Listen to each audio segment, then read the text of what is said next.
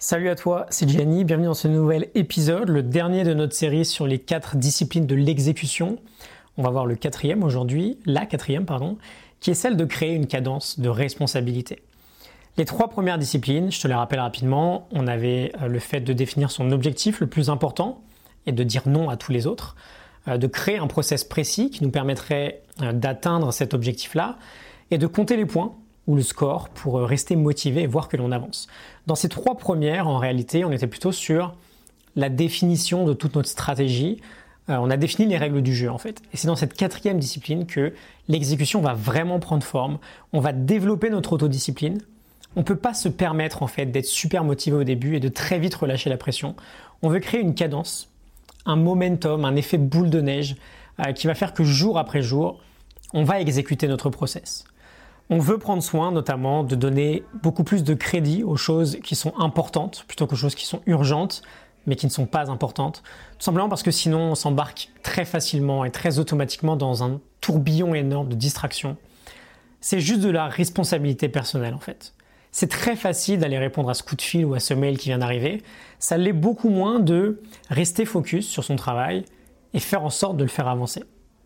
On veut simplement être responsable et se poser sans cesse la question qu'est-ce que je peux faire dès maintenant? Quelle est l'action que je peux faire dès maintenant qui va me faire avancer sur mon objectif? Et ensuite, je veux le faire.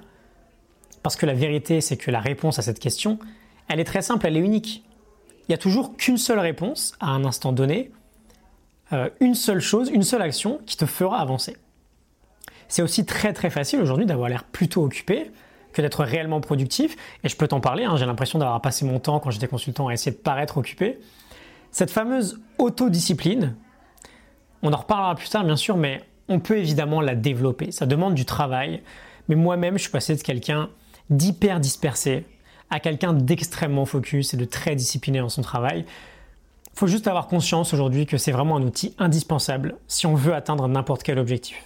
Avoir conscience que c'est indispensable et surtout avoir conscience que ça part d'un choix et que ça vient de nous. C'est à nous de décider en fait si on s'y met ou pas. Et ça devient ensuite de plus en plus facile avec le temps. C'est une sorte d'entraînement en fait.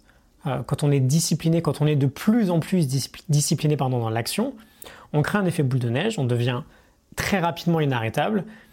Et euh, j'en expérimente les bienfaits aujourd'hui. Euh, j'ai beaucoup de mal à réaliser que j'en suis au 224e épisode consécutif, que j'ai pas raté une seule journée. Mais voilà, c'est le cas. Euh, juste un dernier mot, on peut le faire euh, tout ça tout en associant notre responsabilité aussi à d'autres personnes, en communiquant par exemple sur ses objectifs. C'est une question assez vague d'ailleurs, il y a des avantages et des inconvénients à faire ça, je pense que j'y reviendrai très prochainement.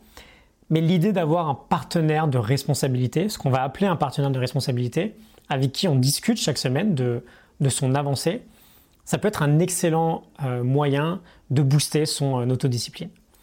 Je te souhaite un excellent dimanche. J'ajoute euh, le livre des quatre disciplines de l'exécution à ma longue liste en cours de morning notes que je dois publier.